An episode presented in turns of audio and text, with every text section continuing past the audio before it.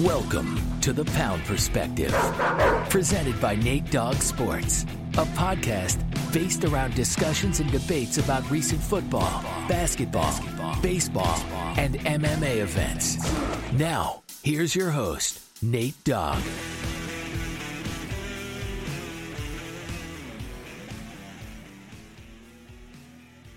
And welcome back to the Pound Perspective. This was only supposed to be a UFC slash boxing pod, but after all the madness today on Tuesday, I had to make this episode 37, so we hope you enjoy. If you're watching on video right now, you can tell it's just me today, solo pod. Like I said, it was just going to be about UFC 291 and Terence Crawford versus Errol Spence boxing match. Massive fight weekend, of, uh, of course, uh, for fighting fans. Um, but today on Tuesday, we had a lot of craziness happen. Good news, bad news. So I'm going to go over all of it uh, right now. So I'll be bouncing around between sports, so bear with me. This is just a massive news segment, and then we will get into all the stuff for UFC 291 and Terence Crawford versus Errol Spence. Let's start with massive news, though. We're going to start on some big time deals that happen around all kinds of sports today. We're going to start with Jaylen Brown. Oh my goodness. The Boston Celtics star Jaylen Brown has agreed to sign the richest deal in the NBA a five year, $304 million super max contract extension. Yes, you heard that right. $304 million. That exceeds the two time MVP Nikola Jokic's $276 million extension with the Denver Nuggets. Um, wow. Just, mm, that's a lot of money, man. A lot of money. I should have been a basketball player. Let's get into it, though. We're to kind of just debate, you know, did he earn that contract? Did he do enough to earn that contract? And uh, I'll come out first things first and say uh, this is a play to the market. And technicality wise, yes, this man earned his contract. He earned every single nickel of that contract for the simple fact that he was an all NBA player. Yeah, he was a, a two uh, what second team all NBA player, but he still was an all NBA player. And what that all NBA player status allows you is that supermax contract. We would see some other players that missed out on that contract be getting paid as well. This uh, this is a massive, massive deal and big time news in the NBA because it's the first player to, to crack that three hundred million dollar mark. Everyone was talking about over the offseason. Uh, will the Celtics pull the trigger? Will be they be the team to pull the trigger and keep that little dynamic duo over there, JT and JB together? A lot of people were saying they shouldn't. Some people say they should. I mean, they were right there this year. They were in the championship, the finals, uh, the last year against the Warriors. So first things first, I just wanted to say it's a play to the market, and technicality wise, he earned every single nickel of it. Um, like I was saying, the rumors are they going to break up JTJB? This kills that. I'll tell you that. This kills those rumors because if you sign this much a guy to that much money, you are committing to him. You are committing to him fully for those five years. I think there was a no trade clause or a, a trade waiver, so he has the option to obviously waive the tr- no trade clause. But like I said, you're not trading the guy if you're signing him to that kind of a deal. So I, that gives some Celtics fans some clarity on the direction this where this team is going. I honestly thought they had clarity once they got rid of Smart and, and brought in Porzingis, but you know this definitely clears any more uh, you know murky waters over there in Boston. This is uh, and thirdly, you know this team has pretty much made that big dance. Like I said, you know back to back seasons. Uh, they're a legit contender every year with that dynamic duo. Last year, technicality wise, once again, we're going to use that word technicality wise. Uh, statistically, they were the best duo in the league. You know, they scored the most points. They put mo- the most points together. They won the most games together, it felt like.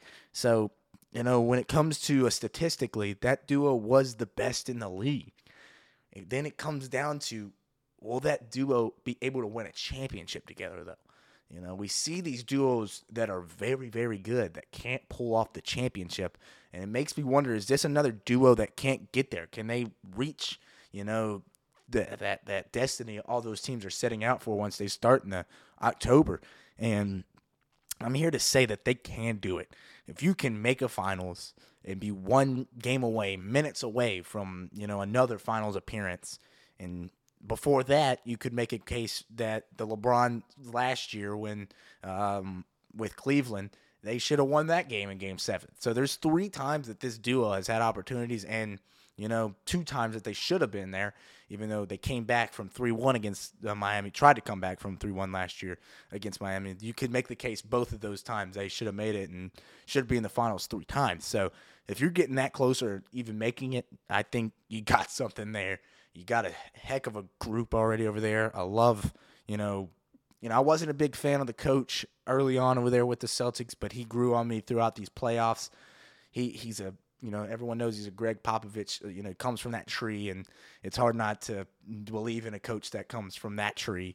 So for me, you, you gotta you gotta run it back. You know, even though I was a little skeptical due to what I'm gonna get into in a second, but when you look at it in the East, who's better than the Celtics?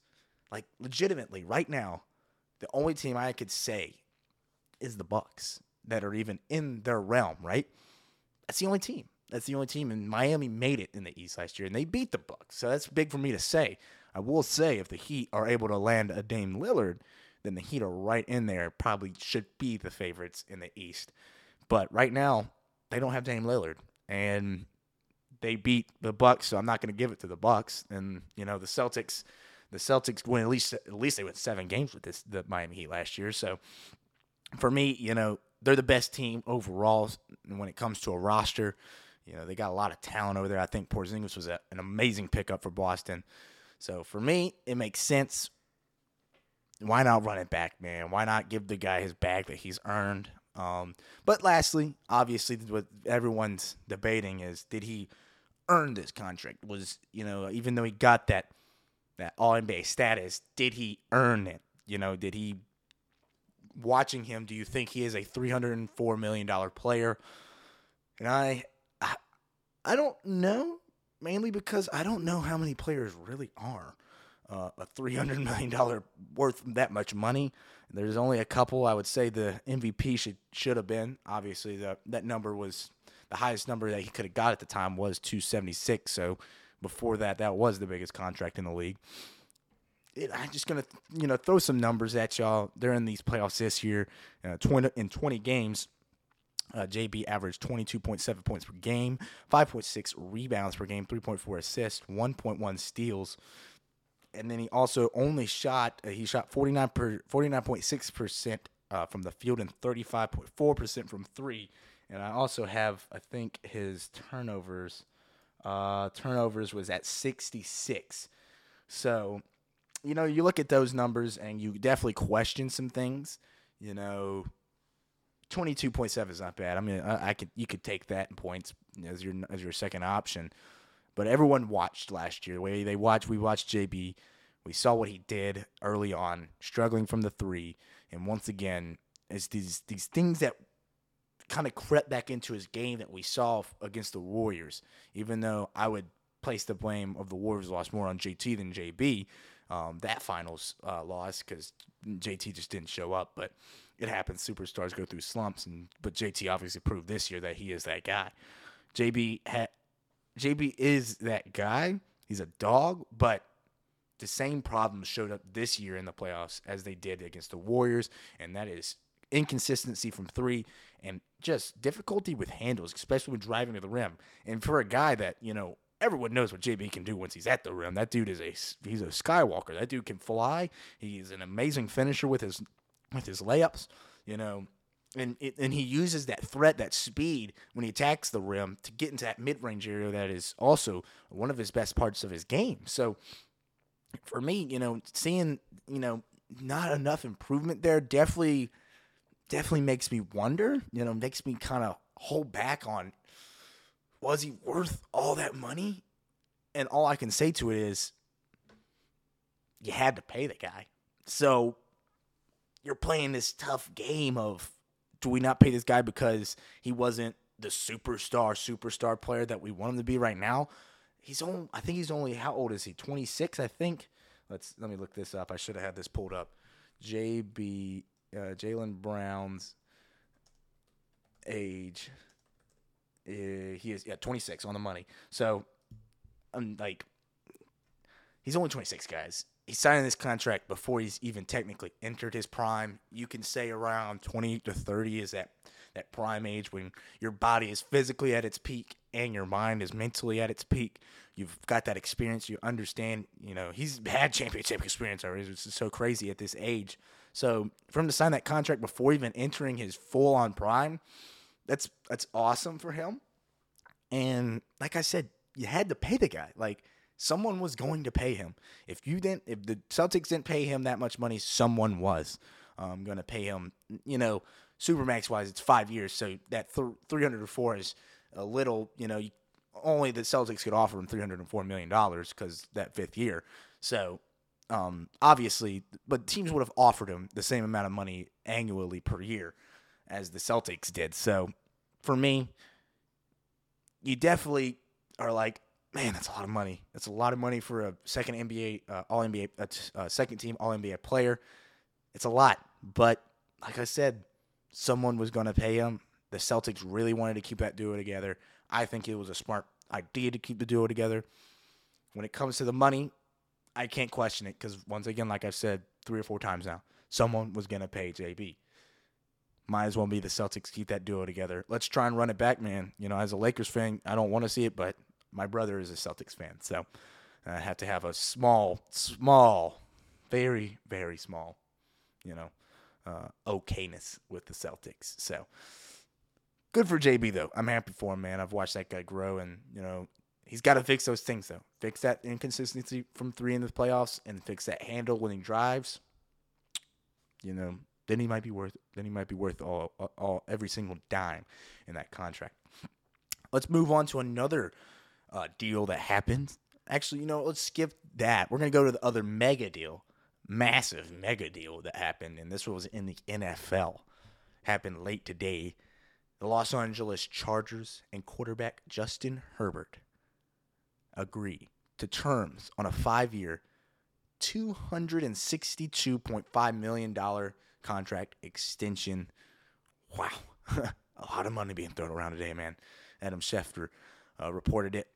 The deal includes $133.7 million fully guaranteed, 197, uh, 93.7 million with an injury guarantee, and jumping potentially to $218.7 million guaranteed in full. Herbert deal makes him the highest paid quarterback in the NFL based on average annual value at 42, uh, 52.5 million. And, and in year one, the man is going to make 100 million dollars. Wow. Thoughts on the deal? Deserved, and you gotta you gotta give him the money, just like the Jaylen Brown. You had to give him the money to keep him in LA. In LA, he has all the talent in the world, man. Justin Herbert has all the talent in the world. He has had all that talent in the world since Oregon. Uh, I saw it, you know, CDM saw it when we were watching him in college. He just didn't get to shine with the the Ducks as much as, as he's gotten to in the NFL. Um, with that system in Oregon, it just didn't show off that talent. He had that strong arm ability, that ability to just. And they had they talk about how he had leadership problems. I haven't heard a bad thing about this guy since he's been in the league either. So now, though, you know, you got your bag. It's deserved. Everyone knows the talent you have. Your talent is definitely worth that much money. Now it's about winning the big games, brother. And I don't want to put the blame or nothing on Justin Herbert because by all means, this is not on Herbert for not winning the big games and getting even getting to the big games yet. This is on the front office. This is on coaching. Staley has got to prove some people wrong. Uh, he's got to prove some people wrong this year, man. Staley has got to prove some people wrong this year because, man, oh man, that guy, he he is. Eh, you know, I I don't know. I hate to throw around the word hot seat, but if there is a guy on the hot seat right now, it's got to be him, man. That's got to be him because you can't. I can't be seeing these fourth and six attempts on your own thirty yard line anymore. You got a guy that you just paid almost three hundred million dollars to. You got to give him the best chance to win, and got you got to give him the opportunity to allow you to win. It's more like it. Put him in the situations to be clutch. Justin Herbert has that ability to win games by himself. There's a very select amount of quarterbacks in this league that, you know, that are you know, superstar can carry a team on your back. You know, and I would throw obviously Patrick Mahomes in there. I would throw, I would throw Joe Burrow in there. I would throw a, a Jalen Hurts in there, and you know, I don't. I wouldn't throw Josh Allen in there. Uh, I would throw Aaron Rodgers in there probably still, and then and then you, you got to throw Justin Herbert in there with talent based, talent based. You know, obviously not proven it yet. He hasn't had the opportunity to prove that yet. Still though, I mean, man, did he did he earn it? Did he earn it? Uh, yes, he earned it with his skill set. He he is so so dang talented, man, and it's it, the losses are not on him. All you got to see though is that improvement every single year. See him develop every single year. You had to pay him the money. Someone was. It's a very similar situation to Jaylen Brown. Someone was going to pay him the money. Someone was going to. Chargers make the move before anyone else could. Smart move for the Chargers. Obviously, he's earned it. Now, now he's got to win and get at least second in that division. I've got the Broncos as a sneaky team winning that second uh, in their division behind the Chiefs. So if the Chargers, they got to get second. They got to get second in the division, man. They cannot miss the playoffs. They can't miss the playoffs. First of all, if they are the third seed and, and you still make the playoffs, cool. That's cool. You got to at least make the playoffs, man. This team has got a lot of talent, a lot of good players. They, they drafted, didn't they draft Quentin Johnston? So, I mean, come on. the guy's got talent everywhere. Like, they got to win. They brought in um the coach from um oh man from Dallas. Oh no, Charge. Um, I'm drawing a blank. Off, yeah, there it is. Hang on. Kellen Moore, goodness sakes, couldn't remember it. Red was in here would have definitely helped me out there. So you, you brought in talent to help out with Justin. Now it's about getting him there. I'm not trying to. I'm not saying he's got to. They got to be number one in the division. The Chiefs are in that division. It's going to be hard to even get third, second in the division, in my opinion, because I think the Broncos are going to be very good this year. So you got to at least, at least make the playoffs with this guy. Give him a chance in the playoffs. Is all I'm saying. If you give Justin Herbert a chance in the playoffs, good things are going to happen. I think earned, deserved every single dime. Five years, two hundred and sixty-two point five million dollar extension. Good job on the Chargers and good job, Justin Herbert. I'm happy for you, brother.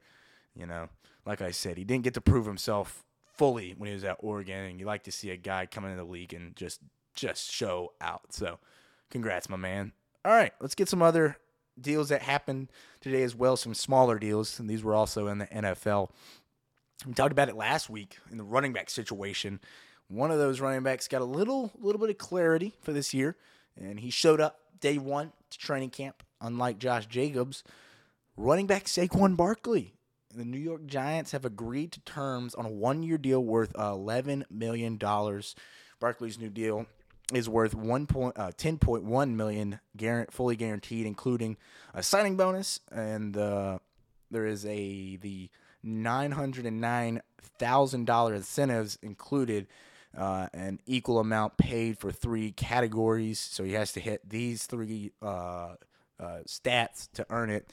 They he has to have thirteen uh, 100 uh, hmm, words, 1,350 rushing yards, and a playoff berth, and 11 touchdowns and 65 receptions. So they are telling him, hey, you got to be everywhere, man. We need you everywhere. We need you on the field.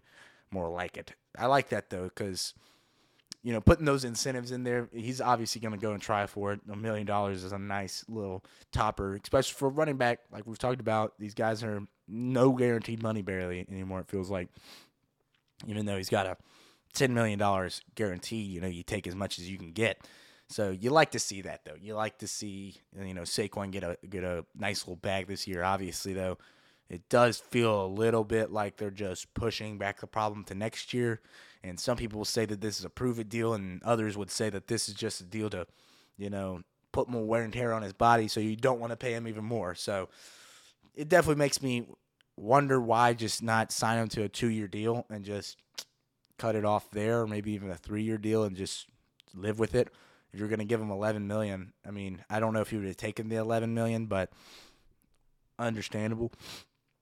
But like I said, I'm happy for Saquon, man the, for showing up to camp and to see him and the Giants come to an agreement this year. You know, you know he, deserved it. You know, like, like we talked about if between and last week we talked about between Josh Jacobs, Saquon, and and Tony Pollard, who earned it the most. I would have said I said Josh Jacobs, and I still believe that Josh Jacobs, out of those three running backs, deserved a bag more than anyone, mainly because he was Offensive Player of the Year last year, and he led the league in rushing yards and all-purpose yards.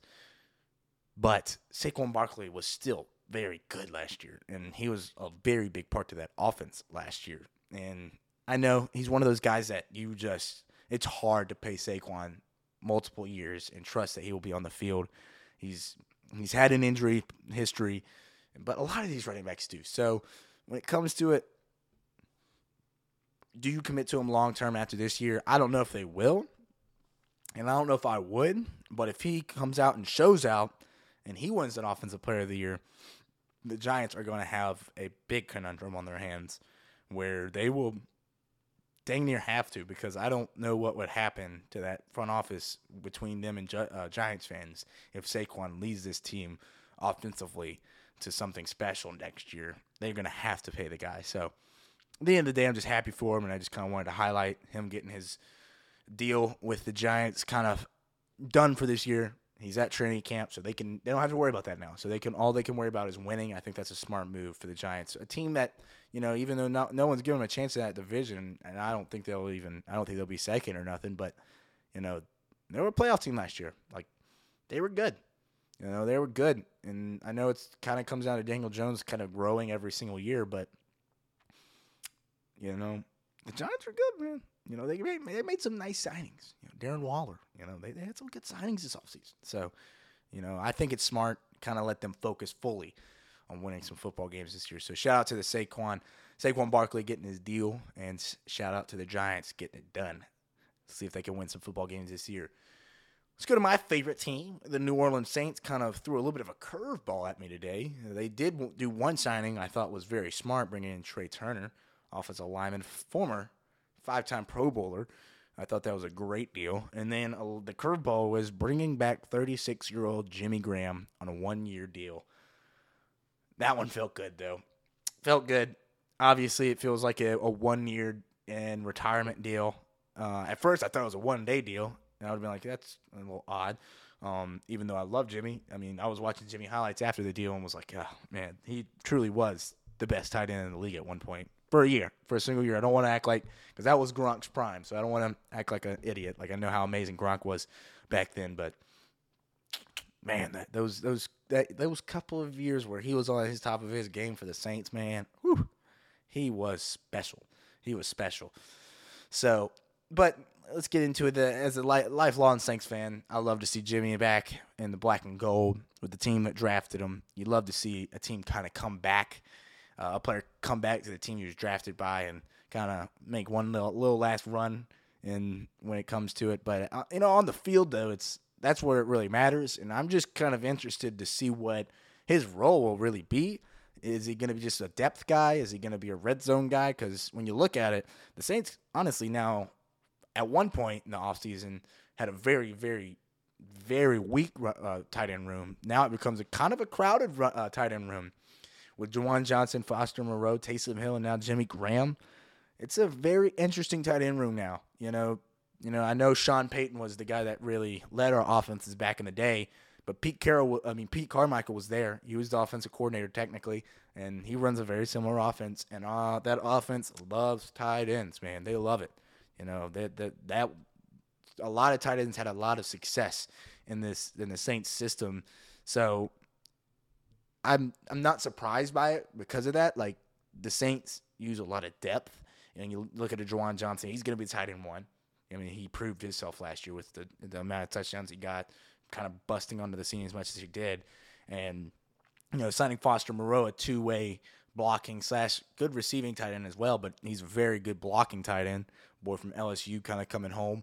And then you know what Taysom Hill brings. You know he's going to play a little bit of tight end, and he's shown that he's pretty dang good at blocking and you know receiving as well. And you know, uh, you look at Jimmy Graham. What's his what's his value to this team? And you know, I could truly, even though he's 36, I know he's older, and that's really old. You know, not really old, but pretty old for being an NFL player and uh, in such a physical sport. You know, and a guy that has had injury injury problems since leaving the Saints. I, when you look at his role, I I do think he could be a very valuable red zone threat for this team.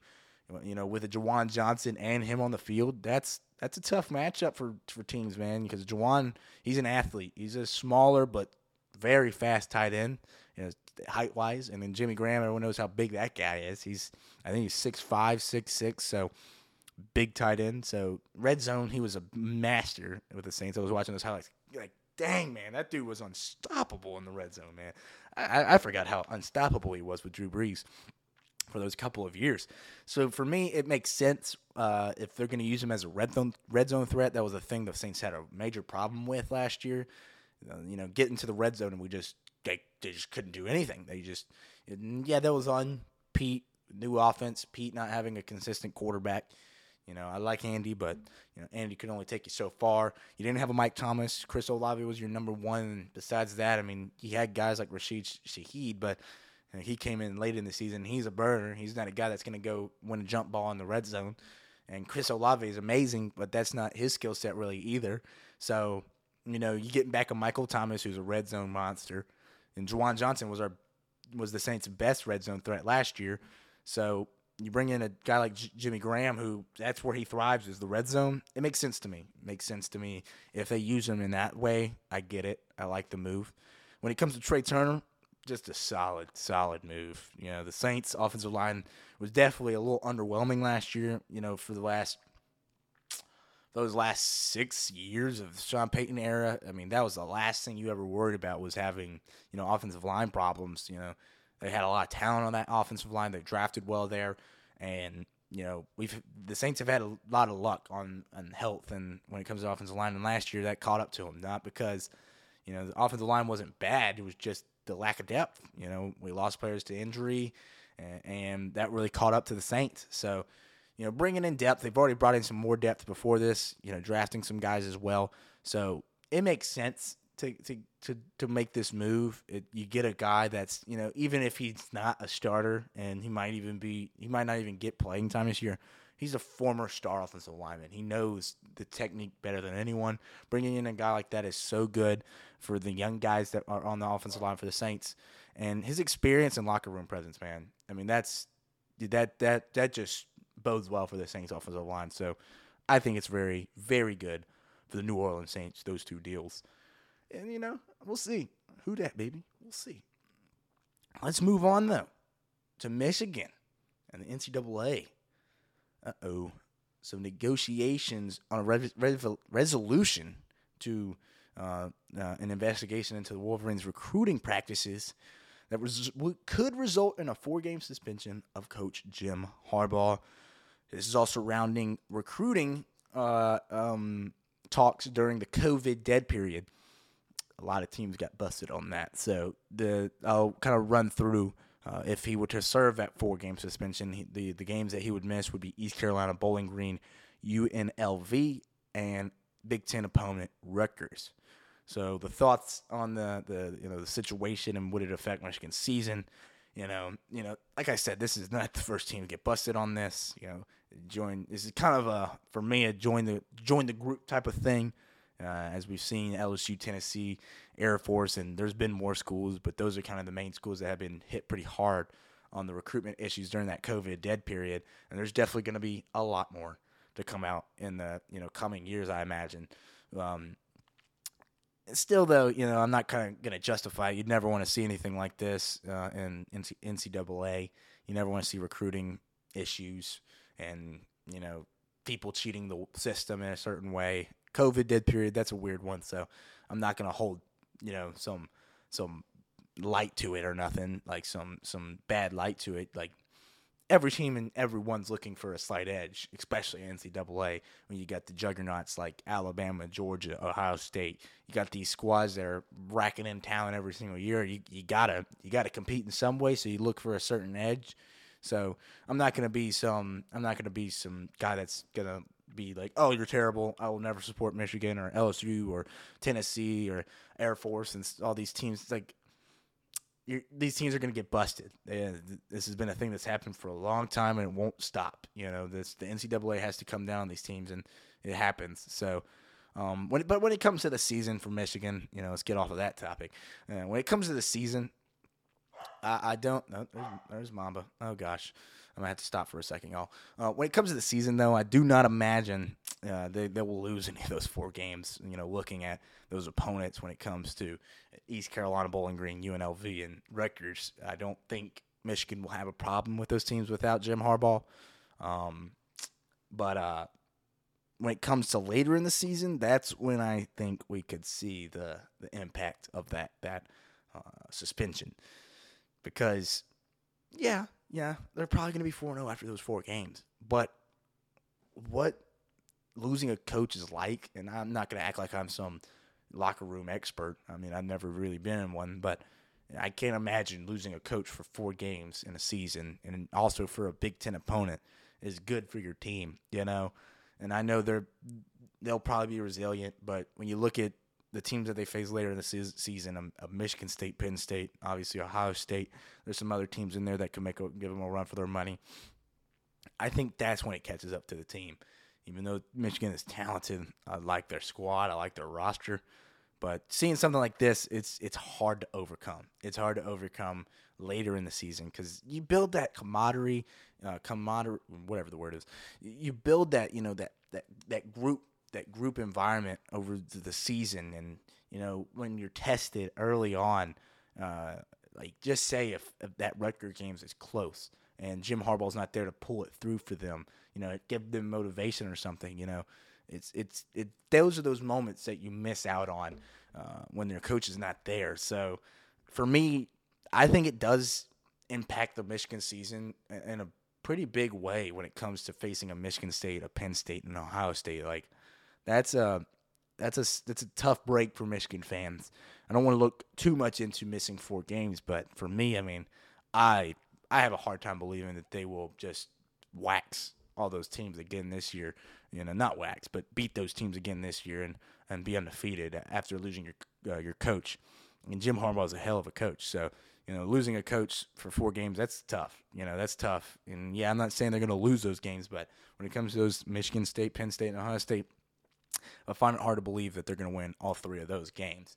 I don't know which one they'll lose. I'm going to put my money on the Ohio State game mainly because I don't even think I would have picked Ohio, uh, Michigan to beat Ohio State in the first place because Ohio State's they're good this year.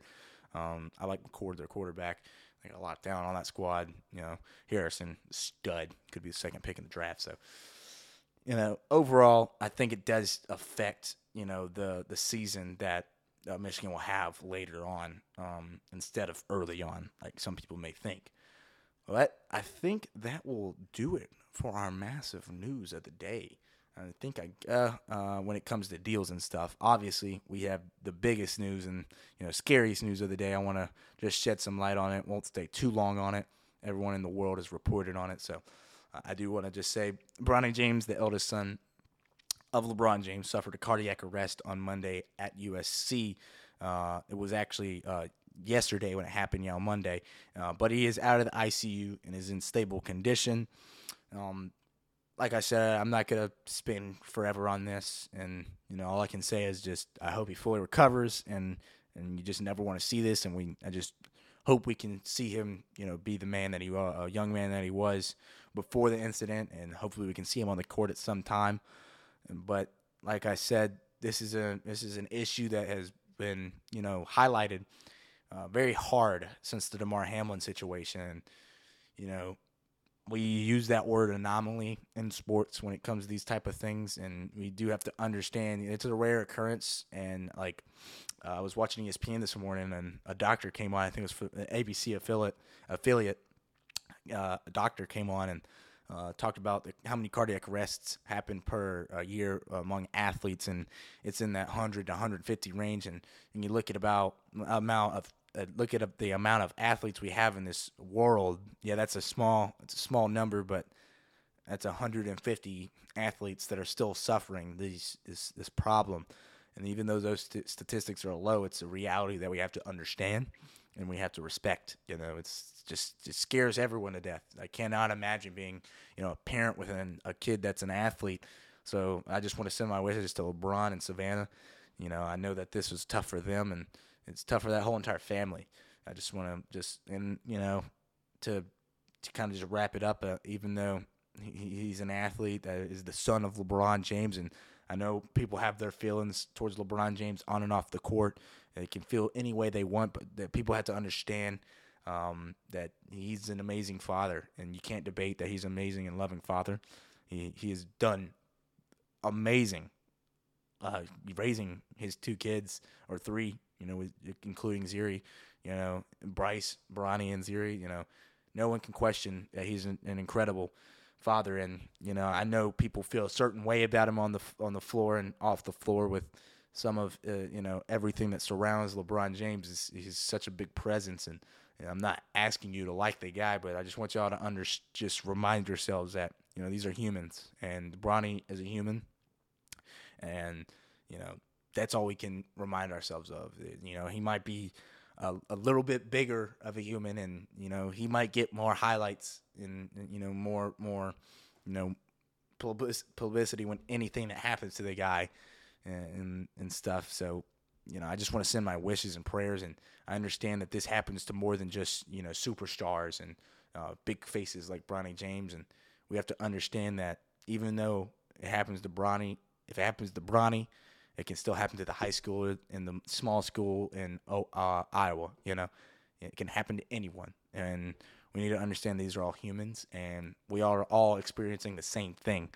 So I just want to send my my prayers and wishes, you know, best wishes to the family and to all those who have been affected by any situation like cardiac arrest. You know, this is this is bigger than just sports. You know, anyone that suffered anything like this, any sickness, any any condition, you know, send my prayers to them and you know hope speedy recoveries to Bronny, of course, and all those affected by any situation like this. But they'll do it for the talks on the massive news today a lot of stuff happened. So I had to get through a little bit of that stuff. I stuck a little bit longer than I imagined on it.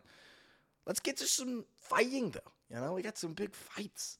Massive boxing match between Errol Spence and Terence Crawford. The welterweight championship is on the line. Undisputed, baby.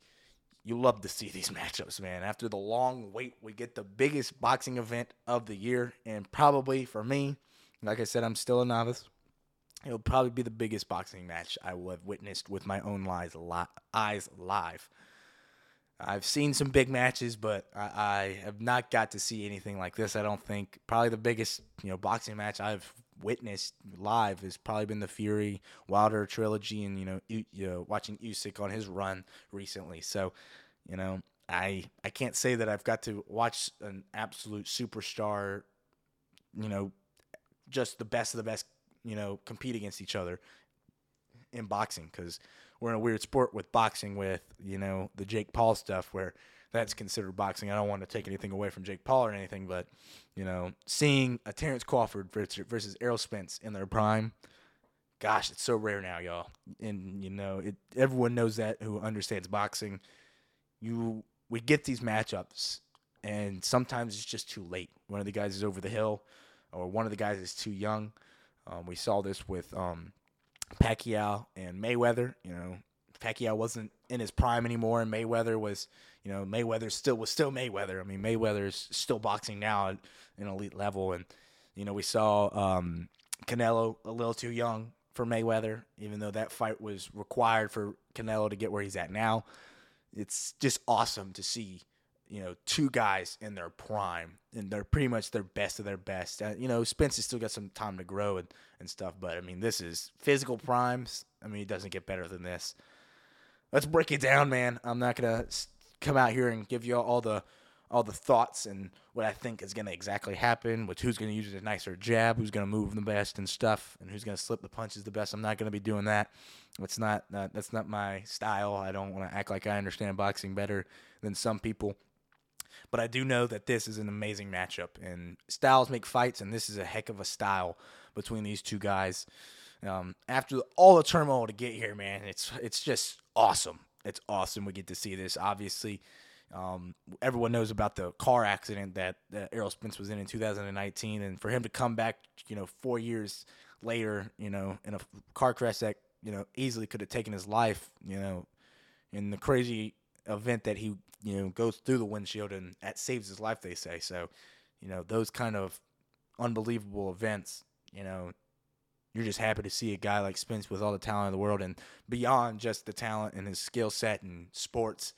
Like you just love to see a guy like that, you know, just be able to be alive and and still obviously give us the highlights that everyone loves to see in that boxing ring. So I'm just happy to see Errol Spence in health, good health, and able to, you know, come in and fight Bud Crawford.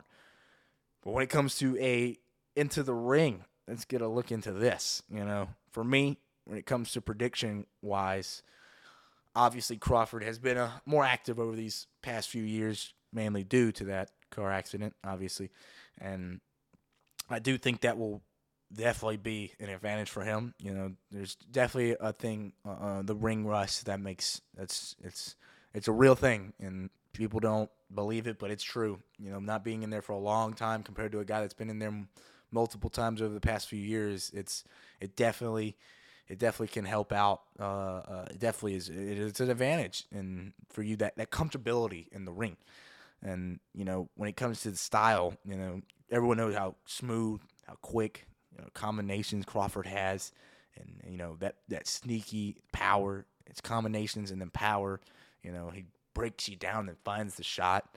You know he's so smooth and so fast. I've been watching all of his, all of his, a lot of his fights recently, and you see him against um, uh, Sean uh, against Porter, Sean Porter, and oh my goodness, you know even late he's able to you know finish a guy like that, and I think it was the ninth or tenth round. So you know, it's it, you love to see it. His footwork, his combinations. It's, I do think that's really going to cause a little bit of a problem for Spence. Everyone, if you watch Spence, he's a little bit more robotic. He's a big, big welterweight, He's a big guy. So you know, I do think that will give that size will give Crawford a little bit of problems early. But like I said, that speed and elusiveness that Bud brings will. I think that'll be the end of the story, and it'll be a little, it'll be late, kind of. So I think we're gonna see something early where I think we're gonna see Earl get some some confidence early. But you know how Bud is. He's he's a fighter, man. He's he's gonna go out there and he's gonna take your punch and he's gonna let you do your thing and he's gonna just hit you combination, combination, combination, combination, and then once he feels it, once he feels that he's got that opportunity, he's gonna take it and he's gonna hit you with one shot that's just gonna change the fight. And I do think he's gonna hit him with one of those combinations and it's going to be a lethal combo, I think, and it's going to change the fight from there on out. I don't know, like I'm saying, if I'm a betting man, I don't know if it's a KO. If I would tell you right now, I would probably go Bud via decision, but I ain't doing that. I'm saying Bud gets that TKO KO finish in the eighth or ninth round, y'all. I'm looking at these uh, odds, obviously here. Errol Spence has uh, a plus 200 by decision, and Terence has a plus 165 by decision. Bud has a plus 30, uh, plus 350.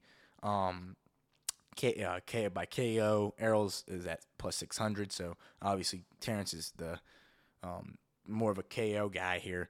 Um, when you look at the uh, by rounds, you know that that number really starts to shrink for Terence as it gets later in the fight because Terence will he just brings you to those deep waters, man. He he will just take you in those deep waters and find a way to finish you. And for Errol, I mean the numbers they're they're weird. You know his his range of victory if it's gonna be in um, by KO or by uh, by uh, by KO finish, he's gonna be looking around betting wise. It's it's in that six to six to uh, round eleven uh, range. Uh, they they really be- oh, no round ten. My bad. Six to ten. That's where they think his, his best odds are. I think if if he gets in there, he's gonna have to kind of he's have to work it early. Terence is so fast, man, and when you look at Terence, like I said, his numbers just shrink as the fight goes on, and uh, his best odds are in the ninth and tenth round. That's why I think about the eighth round. We'll see something that hurts. Um, we'll we'll see something that hurts uh, Spence. And I think in that you know that ninth or tenth round, I think uh, we see we see Bud come in there and come in there and finish him off. So I'm going Bud, eighth or ninth round KO. So we'll see what happens. I'm just more than anything excited that I get to watch a boxing event like this. First time in my life I'll get to see something like this.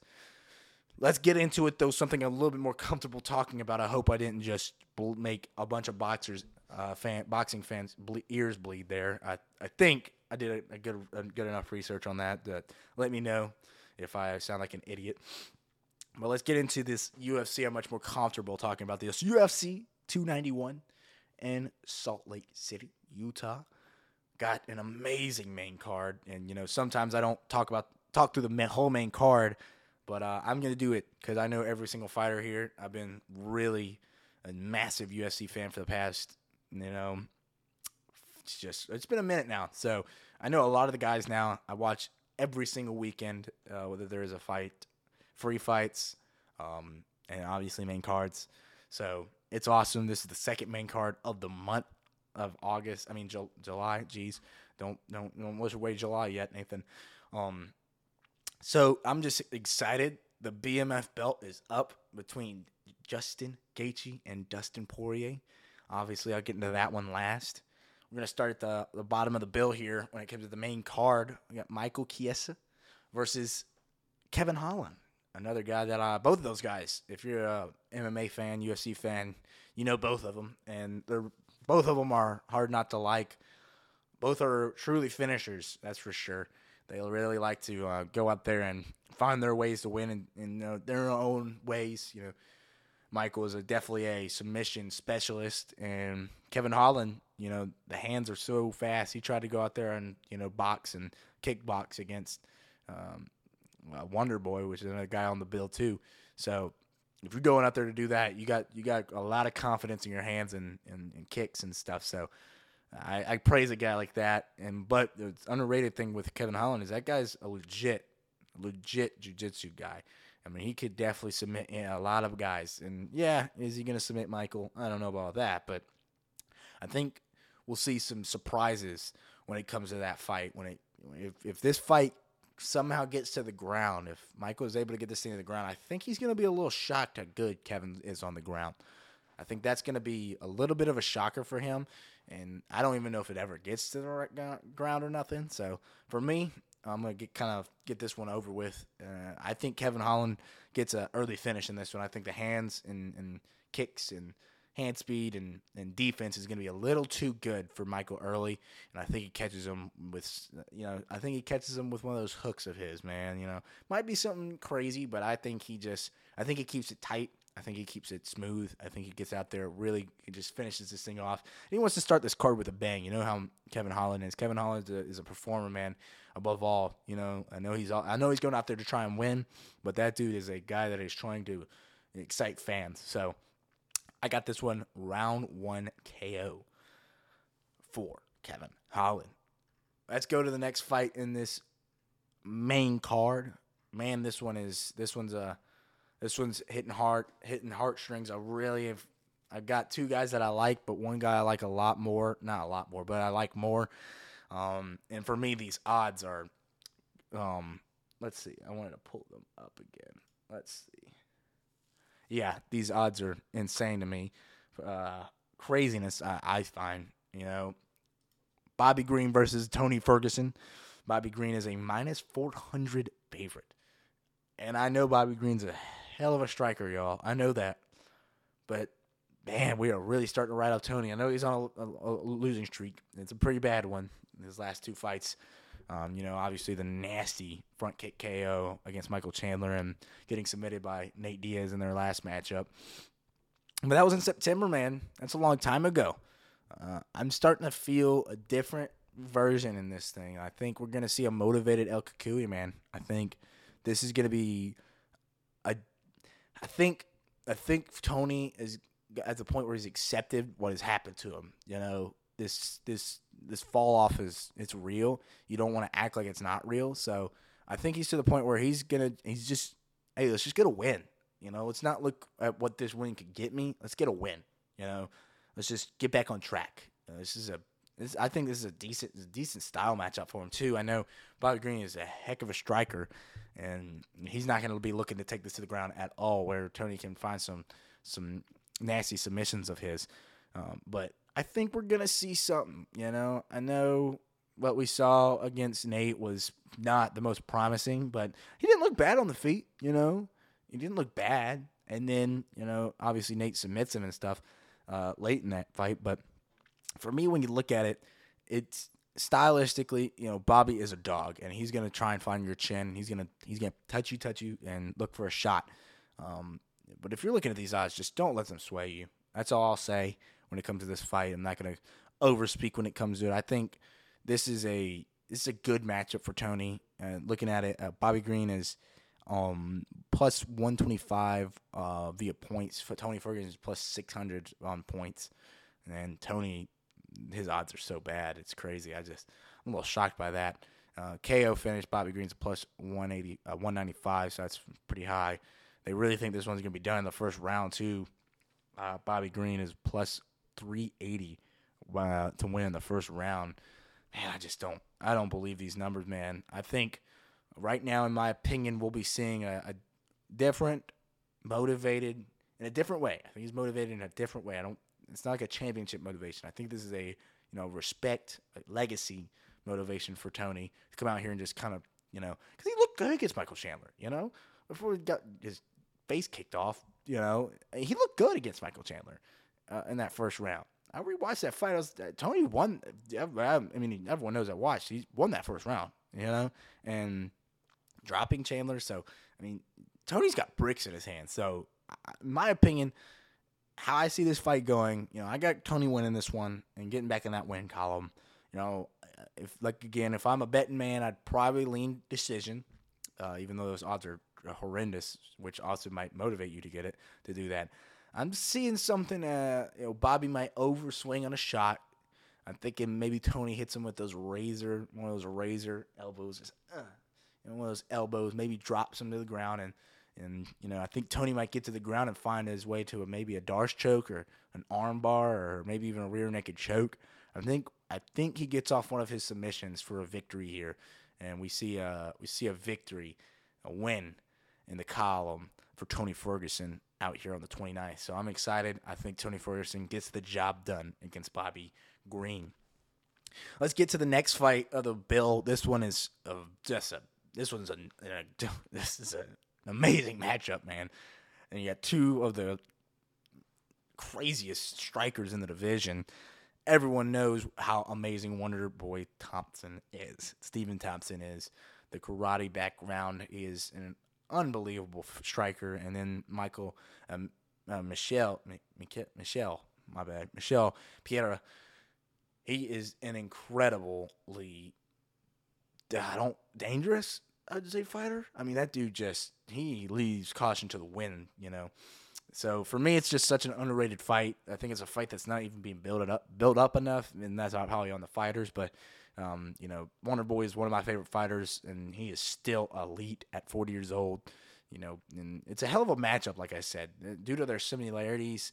I would say, like I said, he's just Peter is just a more dangerous version of Wonder Boy. He's he's got those kicks. He's got the excuse me. He's got the punches. He's got the kicks, but it's a lot more wild. You know, I remember when he did the, the I think he did like a front flip kick into the stomach, which I think is technically illegal, and they didn't call it illegal. But um, I remember seeing that in a fight one time with Pereira. So it, it's a it's a fun matchup. Uh, but when it comes to uh, in the in the ring, you know, I think the biggest thing that we'll see, you know, being this being in Utah, Salt Lake City, elevation, I think fatigue is going to get to these guys as they are both strikers. I mean, both of these guys have had problems with fatigue in the past, uh, and specifically uh, Pereira. I mean, that guy. We I've seen that guy gas even after the first round, not even making it out of the first round, and gas out. So, and that's that's mainly due to his ridiculous attacks. It's it's due to him overswinging. Uh, just too many strikes, you know, too many big strikes, too many wild attacks. So I think if he can hamper that down, he gives himself a lot a lot better of a chance to win. But I think Wonder Boy's technique, I think he's to be more uh, measured. I think he just takes his time to take apart uh, Pierre in this one, man. I think slowly but surely we'll win the race here for uh, uh, for Wonder Boy. You know, just tap, tap, tap, find his way, and you know, look for one of those shots when Pierre is over swinging. Uh, I think we see a decision here once again for Wonder Boy, but I would not be surprised if if, if you see you know. maybe Pierre hurts Wonder Boy early with someone one of his wild attacks, and we see one of those Thompson counters that he has shown before that could could just end the fight immediately. You know, one counter could fi- finish this one. So uh, I think we go to I think we go to decision win for Wonder Boy, but don't be surprised if Wonder Boy hits him with one of those counters for a win here. So I got Wonder Boy taking the cake in that fight. Let's get into the co-main event of the evening. This one's insane. Jan Blachowicz versus Alex Pereira. Oh man, this one is so damn hard to call, y'all. Alex Pereira is making his, you know, making his debut at the light heavyweight division. Everyone talking about how massive he was for middleweight, and you saw it against Izzy, even though Izzy put him out, and you can make the case that weight cut led to him being knocked being knocked out like that. You know, I mean, cutting forty pounds. I mean, he's literally weighs uh, weighs one hundred and twenty five pounds normally. I want y'all to understand the middleweight division is 185 pounds. That's a lot of weight to be cutting for a fight. And you know, you cut the weight and then you just put it all back on the next day. That you're dehydrating your body. It's so bad for your body. I think making this move up to light heavyweight will will help a lot of things, specifically the chin for Pereira. And and in yeah, there's definitely a case that there's some things to look at when it comes to the to the jump up because the biggest thing is yeah he's technically is a light heavyweight but he's not really fought there. So he has not felt that strength. He hasn't felt that power of the light heavyweights. We saw what happened to Izzy you know but Izzy didn't put on the weight. I mean Izzy when he fought Jan for the light heavyweight uh, belt I mean I think he only weighed 195 for that fight. So he didn't even go up to the full 205 uh, limit uh, for the for the light heavyweight uh, um, uh, that championship against Jan. So, and then you saw how much, how dominant Jan was on the ground. You know, Jan was special once this that thing got to. The, I mean, he wasn't even all he had to do was just hold him because he was just so much stronger with all that size. So. And I've been watching Pierre over this past week on you know the uh, embedded and stuff, and the biggest thing he talked about was strength. You know, it's not about size; it's about strength. You gotta you gotta know how to use that strength in other ways. And you know, these two guys are known for their power when it comes to punching. But if this thing becomes a kickboxing match, I mean, it's hard not to take Alex. You know, I love Jan, and Jan is a tank. He's got some nasty leg kicks. He will kick on your bone. He doesn't care, dude. He will kick on a checked leg and just walk right through it. That dude is so he's made of titanium. It feels like that Polish power, that Polish pow, uh, power. I mean, it's it's no joke. That Polish power is no joke. He uh, He's put a lot of people out with it. It's a, an amazing matchup, but I really do think that the grappling is going to be the, the, the the ultimate decider in this fight. You know, we saw what Izzy did in their first MMA matchup uh, for the belt when and when one at, Alex won by TKO, but we saw what Izzy was able to do to him on the ground. I mean, Alex looked like he didn't know what to do, you know, and that was a long time ago. I'll give you that. It's been over a year and stuff. So you know, Alex has definitely learned and improved uh, on the ground, and obviously, he has one of the greatest minds when it comes to groundwork. A guy that beat Jan in Glover Teixeira. So when you got a guy like that, you know, it, it helps a lot. You can learn so much from a guy in such a little time. Uh, and, and I'm not out here saying that he's going to go out there and out grapple Jan. He's or he's going to submit him or anything. But I mean, I just want people to understand that Jan is a, a great grappler, and yeah, Glover choked him out, but that's an underrated skill set of his. He's used it multiple times to win fights, and and when you get a fighter like Alex that is just so technical on the feet. I mean, he is so good. I mean, you you obviously you can make the case that Alex was winning the the second fight against Izzy before Izzy put his lights out. You know, he was hurting the leg again. He was getting some nice shots off to the body. You know, he was he had he didn't really clip Izzy in that second fight, but I mean that's how Izzy. I mean that's how um, Pereira fights, man. I mean he will break you down and find that he'll find that left hook, man. He is just he's he's such a, an amazing striker, technicality wise. And I know how he got knocked out was his technique going out the window. So I do want to see what would happen if he hurts Jan. Is he gonna leave all caution to the wind again? Is he gonna allow himself to get baited again, like Izzy baited him? I don't know. I, I think I think that's something you learn from if you're Pereira. So when it comes down to it, I think the grappling will definitely be the ultimate decider in this fight. Who will who will be the better, not even the better grappler? Who will win the grappling exchanges? Does Pierre have takedown defense? Does he is if he's taken to the canvas, can he get up? You know, can he get this thing back to the feet? Uh, can he fight submissions? You know, those are those things like, like we just haven't seen. We haven't got to see from Pierre, and Jan has the ability to kind of put those things into to fruition. So, um, at the end of the day, though, if this thing stays on the feet, it's power versus power. Either guy can win. If it's on the feet, I'm taking Alex all day because it's hard not to take a kickboxing, a two-time kickboxing. There's Mamba again. It's too hard not to take a two-time kickboxing champion. Uh, but for me, I think Jan's grappling will be the ultimate decider, like I said, and he will get this thing by decision. And I know that one is hard for me. Like I don't, I don't ever want to pick against Alex because Alex is one of those guys. Is like it's almost impossible to pick against this guy comes in the MMA and just dominates. like, I mean, he I think he got the title fight in five fights. You know, he got the fast track. Obviously, the history between him and Izzy kind of allowed that to happen. But I mean, that dude, he is so talented, and it's hard not to pick against him. If it's a kickboxing match, I'm going Alex. If it's if it's an MMA match, like I think it will be, because this is MMA, I got Jan via decision. Let's see what happens, man. Gosh, it's such a amazing fight. I cannot freaking wait for that one. But let's get into it. The last, but certainly not least, the BMF belt is on the line. The main event of the evening. Dustin Poirier versus Justin Gaethje.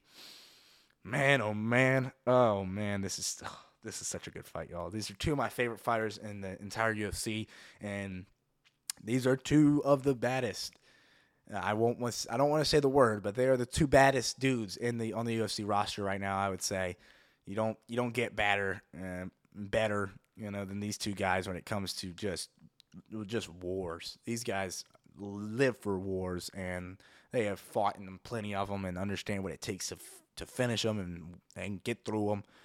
So let's get into it though. You know, obviously they fought in 2018 and when Dustin found his way to victory in that one and it was a wild fight, man. It was what everyone thought it would be. Justin Gaethje kind of threw caution to the wind, and Dustin was a lot more measured. The biggest thing for this one, I think, now is I think it's going to be a much more measured fight. I think a lot of people believe that it will be, especially early on.